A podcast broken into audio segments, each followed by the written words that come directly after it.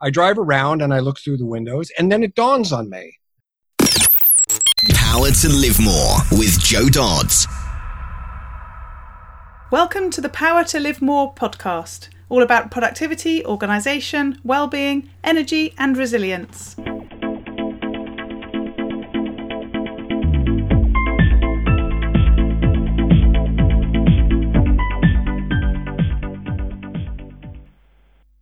I'm Joe Dodds, and I started this show to enable interesting people to share their stories about how they use their power to live more. And by that I mean to do the stuff that they want to do more than the stuff that they need to or should do.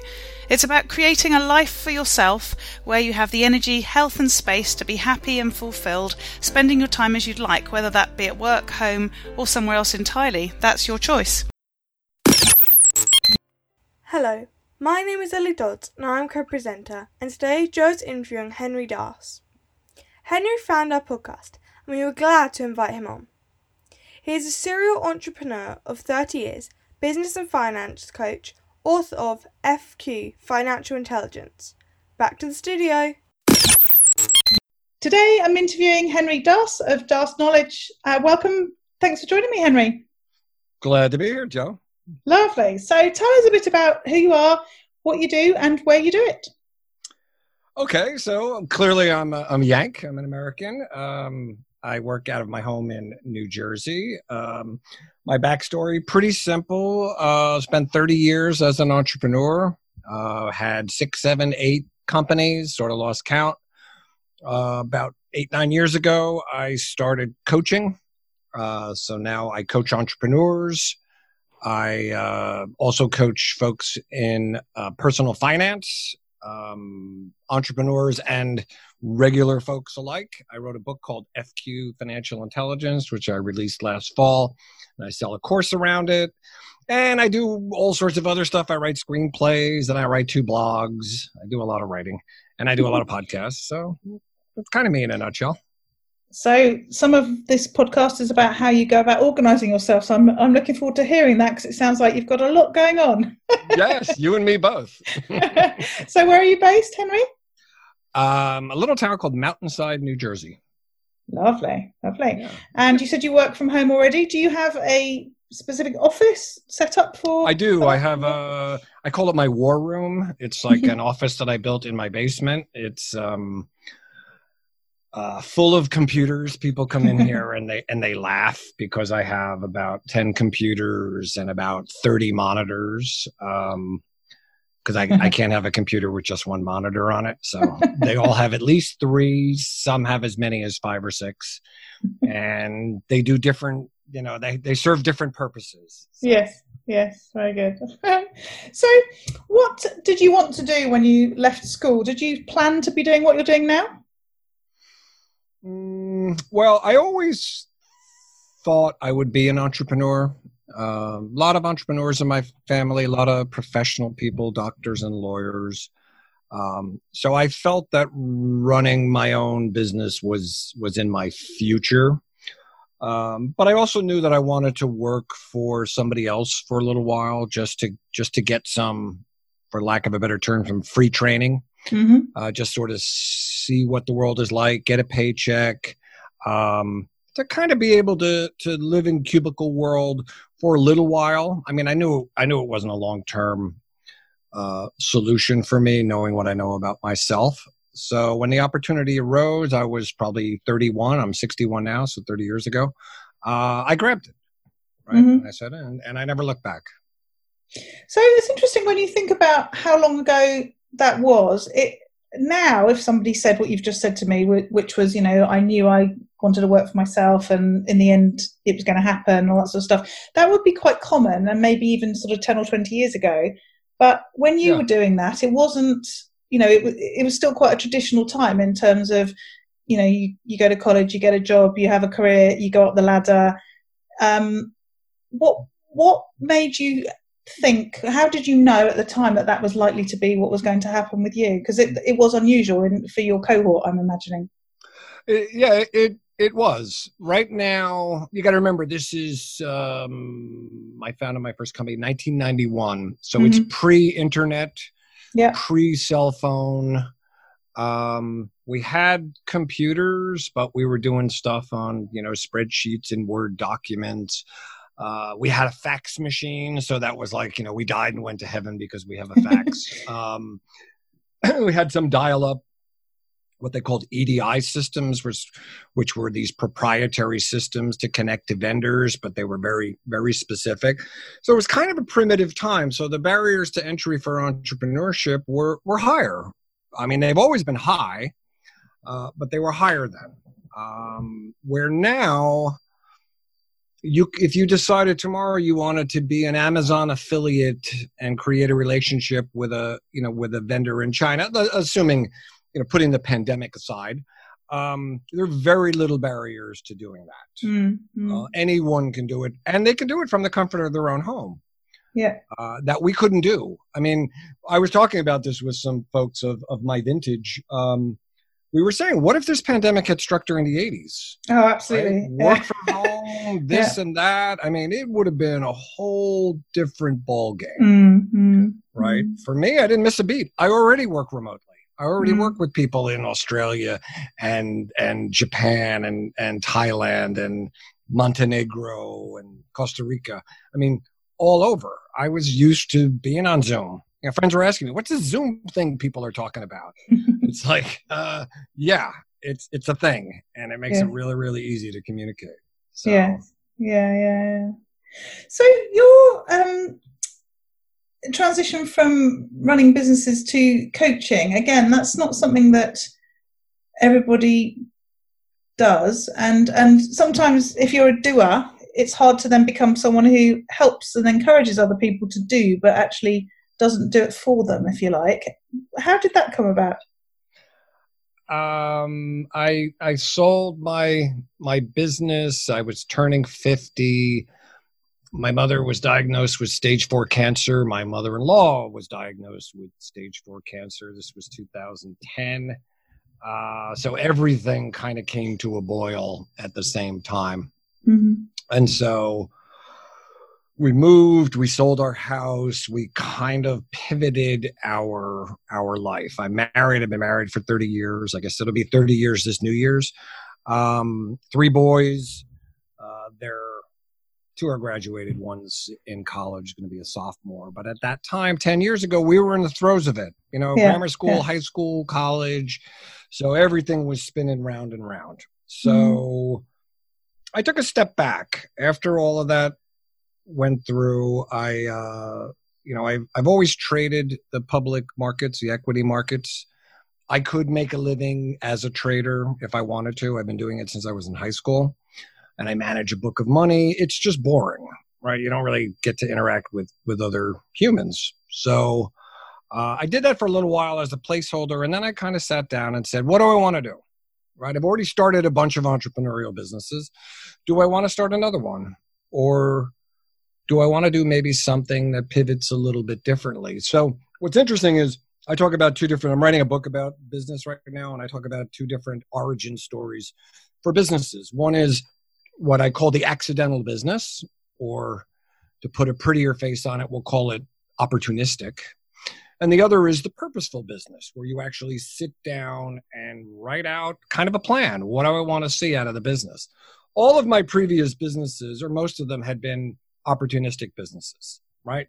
Some low hanging fruit came my way. I said, yeah, I can do that. And I started a business. And a lot of your listeners are probably in that same situation right? They look back and they say, "Huh, how did I how did I get started here?" It was kind of an accident. But coaching was different. I sat down and I said, "Okay, I want to be location independent. And pretty soon I'm going to be an empty nester. Uh, there's a whole wide world that I can explore. I don't want to be tied to an office. I had an office in New York City for 15 years. It's like I don't want to do that anymore, mm-hmm. right? I want to be able to work, you know, with who I want when I want. I don't want to be responsible for the balance sheet and income statement other than my little enterprise, right? So if I work with an entrepreneur, I know all about their their their financial stuff, but it's their responsibility. They make the decisions, right? I get to act like, you know, the the gray hair in the enterprise. Uh, that was very very appealing to me, And the Mm. fact that if I if I go to Europe, I can't go to Europe now because they won't take my passport. Yeah. uh, but if I go to Asia, uh, I can just get on Skype or Zoom and continue my operation. All I've done is time shifted, uh, and otherwise it it works Mhm. seamlessly. Mhm. That's really appealing to me at my age. Yes, yeah. And what what does a typical day look like for you? And I know there'll be untypical, but what sort of uh, things are happening as the day progresses? Well, that's interesting because uh, one of the things that I found really appealing about entrepreneurship is every day is different. Uh-huh. You know, for that short period of time when I worked in Cubicle World and I worked for a subsidiary of the New York Stock Exchange as a uh, as a programmer, every day was pretty much the same. It wasn't a lot of variation. Working in the same place, doing the same stuff. We're now um, every day's different. Uh, this morning, you know, we had this power outage yesterday, so we were so the power didn't come on until after midnight. you know, we're sleeping, and all of a sudden, all the lights go on, right? Because the power came back. Which is interesting. It's like, oh well, the good news is the power's back. The bad news is you just woke me up. Um, We had our own version of that the other week. I was telling you before we came on. We had we had a power cut, and my mother-in-law went home. We, she lives next door, and she went home, and she said she sat in the dark for about three hours, wondering why the power hadn't yet come on. And then she realised that, of course, she hadn't switched any of her lights on because when the power had gone off, she'd been at our house. well, it was funny. Uh, um, I'll digress for a minute. I, you know, we, we um, you don't. We've been through power outages before. You want to keep the refrigerators closed. You want to keep everything cold because you don't know how long it's going to last, right? Yeah. Sometimes we've had them for multiple days, and food will stay. You know, won't spoil if you just keep the refrigerator closed for like three days. Hmm. So I went out to get something to eat. So I went to the drive through at McDonald's because I drove by and the lights are all on and people are queued up. And I'm sitting there in line and nothing's happening. And then all of a sudden somebody leaves and another person leaves and we're all sitting there and there's nobody attending to to ask you what your order is Yeah. and the place is lit up like a Christmas tree. So I finally I drive over to the window where you have to pay. There's nobody there. I drive to the next window and there's nobody there. I drive around and I look through the windows and then it dawns on me. Well, the power went out. Everybody left. Nobody shut the lights off. when the power came on, Yes. the whole place is lit up. it looks like they're open. Golden Yeah. Arches is lit up. But I said it was like a zo- I told my wife it was like the zombie apocalypse, you know? Yeah, of like everybody was gone. I'm started laughing. I'm like, oh my god, I can't believe it. It's a it's a phantom McDonald's. Um, but it's amazing how long I stood there. I sat there for five five minutes with five other cars in a queue, waiting for somebody to come on the line. Uh, um, so anyway, so so I got up at six o'clock this morning and. I um, I write a I write a couple blogs. So I write a personal blog and I write a, a business blog, and I like to write a couple things in each and so I had an idea for something to write. So I basically started at six o'clock this morning and I wrote for about three hours. So that's how I started my day. And that's not unusual for that to happen. You write when you're in, inspired. That way you never get writer's block, right? Mm, mm. Because you write when you got something to write. And if you're not writing, I'm not blocked. I'm just not writing. Right. Yeah. Yeah. So um, then I've got this uh, podcast and I have a, a client call at uh, in about uh, an hour after this, and then I have another client call, and then I have to go to the gym, and then I have another podcast. So that's that's today, Wednesday. Tomorrow will be something different. Yes. I like Yeah. that. It constantly keeps me on my toes. It keeps my brain plastic, as I like to say. Um, some people don't deal well with that at all. They want structure. I know at 9 a.m. I'm going to have my coffee, and at 9:30 I'm going to do this, and 10 o'clock I'm going to do that. That would drive me crazy. Yes. I, Yeah. could, I yeah. couldn't. Op- I couldn't operate that way. So, how do you make sure you get done what you need to get done? Because, as you say, one of the advantages is all that flexibility, but flexibility can quite easily move into not really getting things done. well, yes, you're exactly right. You can be busy but not productive, Mm, right? Right. I've talked to people who are, you know, constantly, constantly busy and over and overwhelmed, but they're never moving the ball forward. So I'm, you know, I'm like that little. Uh, the image that I have is like that little carnival game with the with the metal horses, you know, and you have a and you have a, a squirt gun and people Mhm. compete and those horses they move across. Well all the various tasks that you have to do are kind of like those horses there and they move in little fits and spurts right? So there's a little bit that i have to do with marketing and there's a little bit i have to do with content creation and then there's things that i have to do to service my clients and then there's other things i have to do for some masterminds that i run. I guess after years of doing it and understanding it it all flows very naturally for me i can context shift. But what i what i don't do is multitask meaning if i'm working on writing a piece like i was this morning i'm working on writing that piece. I'm not in the middle of it now hopscotching over to something else. I'm i stay focused on it. Yeah. i can stay focused for if i'm writing i can stay focused for for a couple solid hours without without being distracted. Uh, i know that enough about myself but then when i get to a logical break point on that i'll put it aside and it's like okay now i have to work on this Yeah. and I make lists. Uh, I've even gone so far as to actually track all of this. Build I built a database and I, I created my own my own system for time tracking. So I could I would annotate when I started a task, and then when I started the next task, I would annotate that. The assumption was that if a new task started, the other one was finished hmm and it would then keep track of it and calculate the time that I spent. So at the end of the week, I could say, "Oh, I spent, you know, three hours and forty-two minutes replying to emails." hmm Um, that's a little anal, and I don't, I, I don't know if, if to create those those kind of KPIs or analytics, if there's a value to it.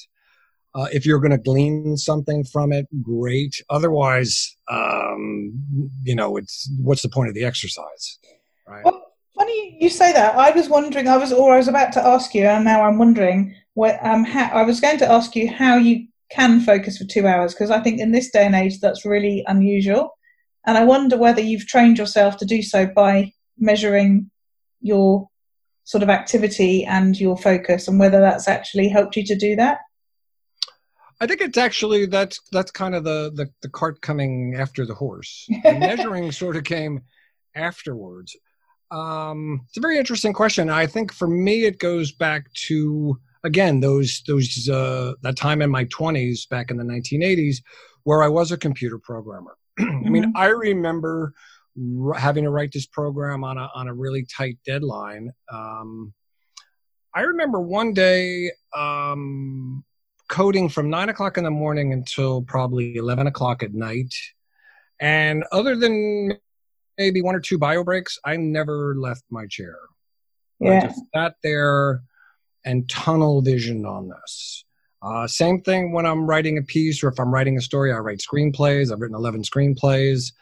Not unusual for me to just be immersed in it. And that's hard to do if, um, you know, there's, there's, um, uh, techniques out there. They call them, uh, there's a guy, Dan Sullivan, strategic coach, who you might have heard of. He's out of Mhm. Canada he talks about buffer days and free days and and different sort of structured stuff if your brain works like that you could be successful uh, but otherwise uh, you you kind of have to figure it out organically I mean, I've done the I've done the the exercise with folks where we try to determine optimal work times. So, for instance, you know, when I get a if I get a new coaching client, I'll ask them, uh, you know, you a, a morning person, afternoon person, evening per- person, and I I tailor my schedule around it so that I get them at their optimum productivity. But some people don't have the answer. They don't really know. They've never thought about it. So Mhm. they'll go. I'll go through the exercise of let's do two weeks. I want you to to track your time so we can figure out where your optimal times are and where your slack times are. Mhm. And then we look at what are you doing during those optimal times. If you're answering emails during those optimal times, you have to ask yourself, is that really how you should be allocating things? There's a mismatch there. Right? Yes. Do critical functions when you're at your highest functioning. Mm. answer emails after lunch right when you're when you kind of have that full belly and that little post uh, post lunch malaise why would i try to focus on some hypercritical task it's a there's a disconnect there Yes. So you can go through the exercise of figuring that out. Me, I'm a morning person and an evening person. So I can be hyper focused in the morning and hyper focused um, in the evening. Where I struggle is the sort of the middle of the day, the shank Mm. of the day. There Mm. is a time where that's when I'm doing, you know, stupid stuff that I that I don't need to do. Mm, You mm. know, when it's critical. Yes, yeah, yeah. So moving a, a bit more specific about getting things done, what what sort of tools and apps would you say that uh, you couldn't live without? Um, I used to use something called uh, Wunderlist, but I don't know that, that Wunderlist is even around. I think it's now a Microsoft product. Hmm. Um, I'll use an old-fashioned pen and pen and paper, and I, and I keep a notebook. Um, in fact, I have stacks of notebooks that I just.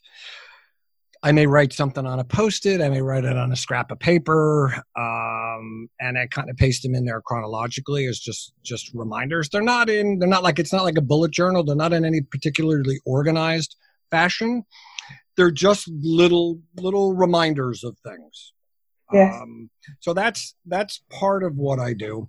But then but then I have um, sort of the big list. I use I use a program called Scrivener, which is a writing program. Yeah. So um, so I do keep a, a sort of a Scrivener notebook with different headings. I also use OneNote. so all Mhm. my um, all my coaching calls, and they're all organized in OneNote.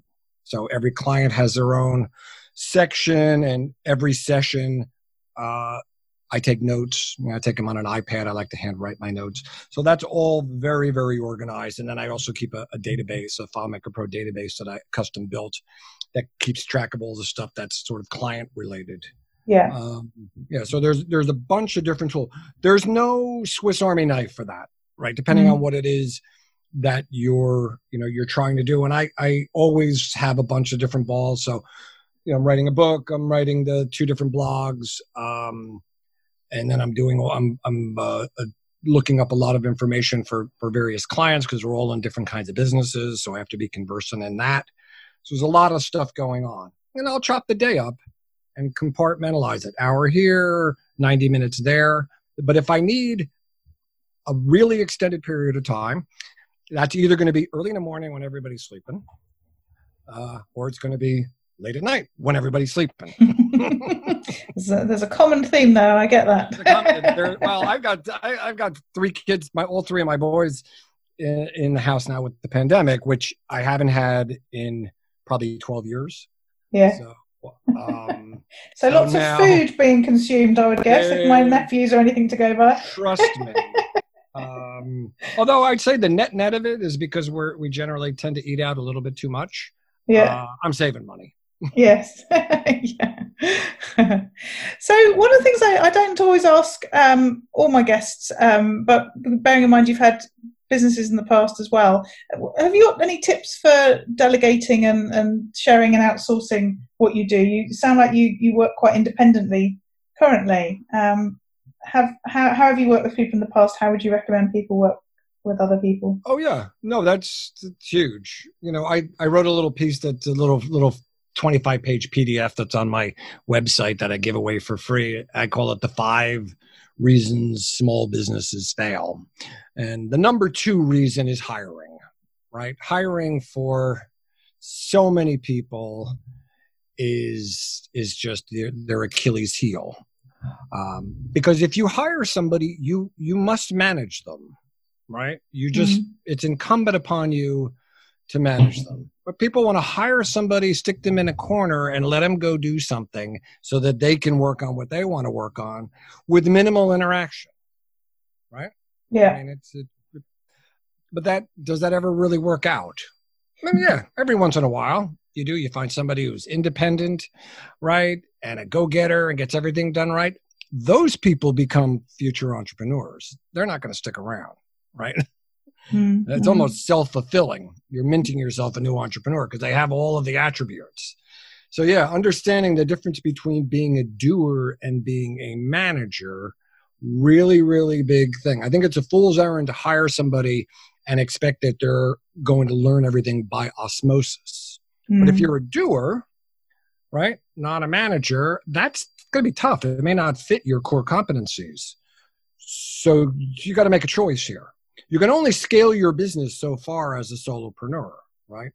Yeah. One of the reasons I wrote my financial literacy book was after talking to a whole bunch of coaches and saying, I don't have a way to scale my business because I only take between eight to 10, uh, eight to 12 clients because I work one on one. And I had always wanted to do something in the financial arena. So I can do group coaching around finance a lot more easily than I can do group coaching around entrepreneurship, even though we're, I'm now working with a guy to do um, curated masterminds. So to try to get the best of both worlds. Mm. Um, but anyway, getting back to your to your question, delegating. Think about the process that goes on when you delegate something. I'm looking to hire a VA right now um, to do uh, LinkedIn outreach. So, what do I have to do in order to ensure that that's a successful relationship? I got to build some SOPs for them, right? Standard operating procedure. Mm-hmm. Here's how Henry likes to do stuff, right? Here is what um, my expectations are of you, right? You've got to do this and you've got to do that. Here are the sort of inflection points in the relationship where you're initially going to have to seek guidance from me on on on how to proceed but then eventually you're going to have to learn that and anticipate oh i've seen this before i know what henry wants and then eventually you'll get to the point where they understand almost like osmosis what it is that you want yes yeah. that process takes time you should be able to do that, at least when it comes to uh, hiring a virtual assistant, within about 90 days, right? Depending on, uh, on, the, on the level that's required for the task. But mm-hmm. VAs, you're not going to give VAs, you know, the VA is not the CEO of your company. They're not making mm-hmm. super high level strategic decisions, right? Mm-hmm. That's your job.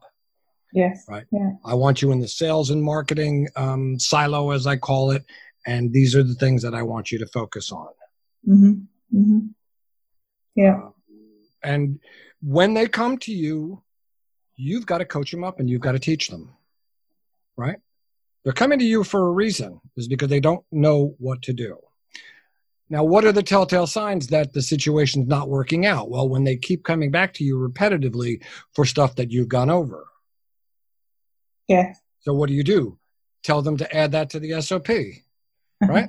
oh, here's a situation that arose you're gonna you're gonna 90% of what they what they'll do in almost any job will be cookie cutter stuff but it's the 10% that's that's vexing right the yeah. all the one-offs here's a situation that occurred but it's it's a one-off. That's okay. You still have to write um, uh, uh, some a paragraph about what to do when that situation arises even if it doesn't come up for another two years right? It's the reason companies spend so much money on creating FAQs and knowledge bases online. It's because they want to be able to accumulate that that um, that wisdom so that it's available, and then they want to encourage people to use it because it saves them money and it saves them resources. Mm-hmm. Same rules apply in a small business. You don't yeah. get off the hook because you're a solopreneur. Yes. Yeah. Absolutely. Make sense? Yeah, yeah, yeah. And as you say, I mean, the, the real key thing is that whole standard operating procedure piece, which I think often is the bit that people procrastinate on doing in the first place, but which is why often the outsourcing and delegation doesn't work, doesn't happen. Rather, not doesn't work, doesn't happen. it's because it's work. Mm-hmm. Oh wait, you're mm-hmm. telling Henry, you're telling me I got to sit down and write up a procedure for somebody else. You know what? How about I just do it myself because the procedure's in my head and it's just easier. Mm-hmm. It's like, yeah, but that's not scalable. No, no, exactly. Just do you want to scale your business or not? My coaching business, I really don't have much interest in scaling it. I'm a solopreneur. If I don't work, my clients don't get serviced. Uh, you know, the whole thing falls apart.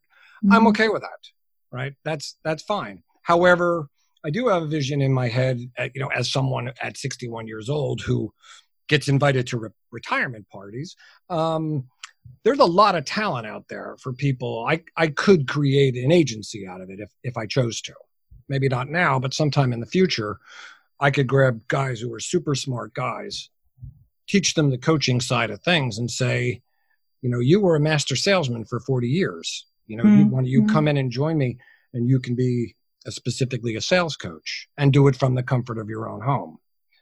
Uh, that could be very appealing to someone who's who's left corporate America, but isn't ready to move to Shady Acres.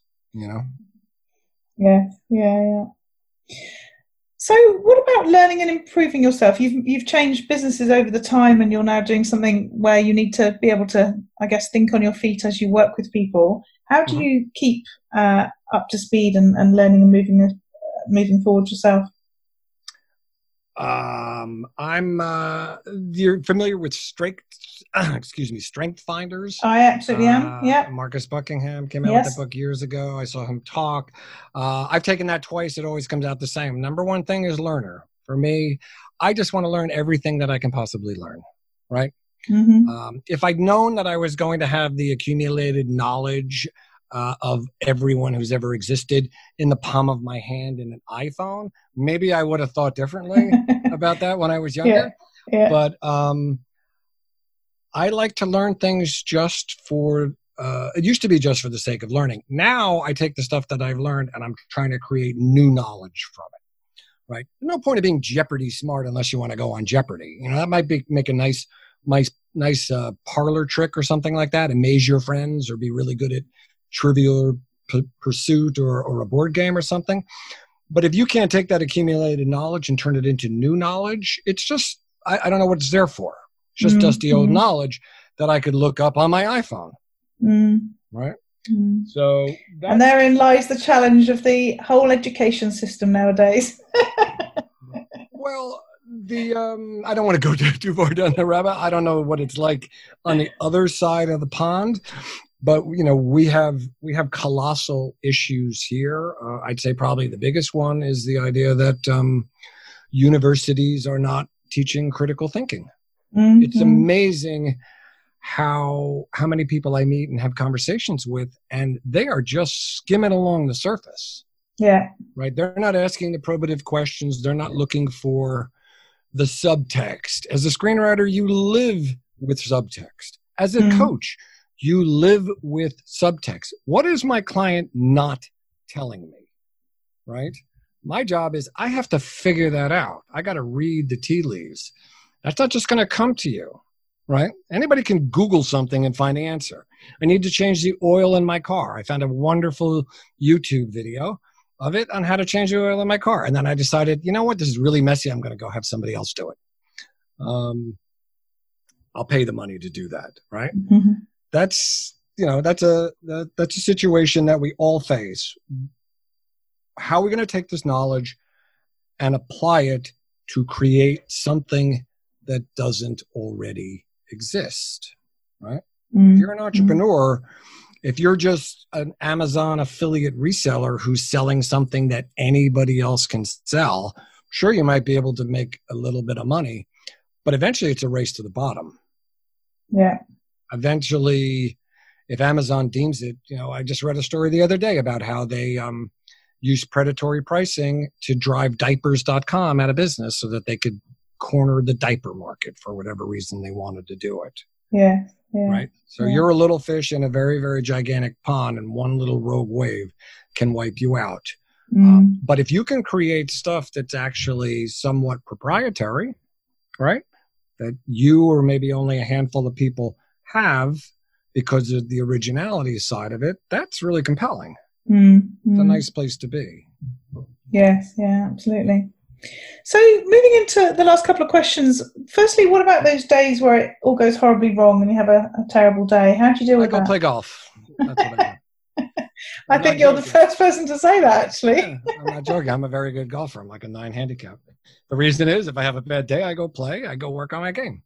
Um, yeah if you you have to recognize it's funny you know as, as a trader i trade the markets every day. It's the the the the, uh, the futures the futures market is the last thing i see before i go to bed and the first thing i see when i wake up. I mean it just is. And i have market homework that i do every day before the trading day starts. And i ask myself five simple questions. This was taught to me by a friend of mine who's a master trader and an author and, a, and was also raised in, in, in the old USSR as a psychiatrist. So he understands the psychology of trading and the psychology of business. And so I asked myself the five questions and I get one of three answers. Green light, go ahead and trade. Amber light, trade, but be cautious. You're not in the best frame of mind. Red light, no trade, hmm right? So if it is a no trade day, even if a trade lands on my lap and screams at me to trade it, I don't trade it. I do other stuff. I'll read reports, I'll do this, I'll work on my watch list, whatever it might be. It's the same way the rules of of the of the stoplight, they apply to, to life as well, right? If you're not in a sober, calm, nice place, don't do anything important. Go play golf. Go fishing. Go clear your mind. Last thing you want to do is force situation force a situation to happen when you are not in the right frame of mind. That mm-hmm. is that's a prescription for really bad outcomes. Yes. Yeah. Again, I'm, yeah. I'm, I'm oversimplifying this, right? Because people say, well, every day I wake up, I'm having a terrible day. I can't play golf every day. Yeah. I can't afford to do that. Hopefully, that's not your life. If that is your life, there's a that's a whole nother thing. Yes. Right? That's, that's a you know, if every day it's like, oh, I can't stand this. This is awful. That's that's the universe telling you you need to reevaluate stuff. Yeah. All the golf in the world isn't going to help that. You are doing something. I hate to use this word, but I'm going to use it wrong. Something is amiss. Mm. Mm. That needs to be attended to. Hire a professional, get a support group, whether it's something in the entrepreneurial wor- world or your personal world or whatever it might be. Mm. Get Yeah. help because there are there are tens of thousands of people who live and breathe helping other people. Go Yeah. find them. Yes, they will cost money. It'll be the best money you ever spent. And the last question what about those days when you get to live more? So that's where I talk about getting to do more of the things that you want to do and less of the stuff that you don't want to do. What do those days look like for you? Um, wow, I'm probably still on the golf course. No, I'm kidding. Um, I'm a, I, I, I'm an adventurer. I like to do different stuff. I can't really do the stuff that I want to do now because of the pandemic. Mm. Um, so I feel, um, you know, a little bit handcuffed. But when, when you know, I, I remind people, my kids will complain about it and stuff, and it's like, just remember how privileged you are, just to live in this in this time, you know, this space and time that we're living in, pandemic or no pandemic. We're to a large degree really blessed. But assuming that that ends at some particular point in time, um, yeah, I like to go out and explore, uh, Mm. travel, adventures, anything that I'm curious about. Uh, I want to learn more. yes. Right. Yeah. I want to meet cool, interesting people, travel to different places, have fun adventures. Um, and they can all be different. Just like every day is different, every adventure can be different. Mm. Mm. Right. Yeah. Well, thanks, Henry. It's been great talking to you. Tell people how they can find out more about you and get in contact. Um, I have a vanity site, Henry Daas, H E N R Y D A A S dot com, and that has links to to a whole bunch of you know different stuff, my screenplays, all my business stuff, my baseball card collection, you know, my my little golf adventures, uh, just you know, silly stuff. Uh, Yeah. My main business uh, uh, is my my primary business as as a business coach is Daas Knowledge, D A A S Knowledge, or if you misspell it, D A S S Knowledge, it'll still take you there. Very good. all the time. Got to be belts and braces. Yes. Um, and there's also there's stuff about financial literacy. There's a bunch of giveaways. I give away my book. Um, so if you want to download my 432 page book uh, called FQ Financial Intelligence, everything you need to know about how to manage and grow your money, uh, it's in there. It's a freebie, coupon for 100% off. Can't beat that. Um, yeah, that's it. Brilliant. Lovely. Thanks, Henry. Thanks for joining me. Thank you. All this information is available in the show notes. If you go to powertolivemore.com forward slash, in this case, 176, then you'll find them there. And this week, I'd just like to talk about the networking meeting that we had on Monday and the fact that we were talking about business books. And um, as you can imagine, uh, even with a few people at the meeting, there were absolutely tons of books mentioned. So I'm not going to talk about them all, but we were just generally talking about how uh, when you find a really good business book, it can be so useful for you within your business, within your life, if you're think, thinking about personal development and so on. And we also talked about how sometimes books seem to waffle their way around some key points uh, and actually last about three times as long as they should. Uh, so, not all business books are a great read, although some people were talking about perhaps using something like Blinkist to just read summaries of books or using something like Audible to listen to the audio version of books rather than reading them. But just to give you a flavour of some of the things we talked about, uh, one of the members talked about Alan Pease's book Body Language, which is quite an old book now but still really valuable. I mentioned the product Productivity Ninja book by Graham Allcott, who's one of the guests that we've had on the show. One of my favourite business books is The Slight Edge, which is all about taking really small daily actions consistently and the sort of compound effect that you get of continuing to take those small actions day by day. Uh, and, you know, as long as they're positive, then the trajectory of development goes up. Um, obviously, the opposite applies if you take small daily actions that are having a negative effect, then that the impact of that gets bigger and bigger as time goes on as well. So that's the slight edge.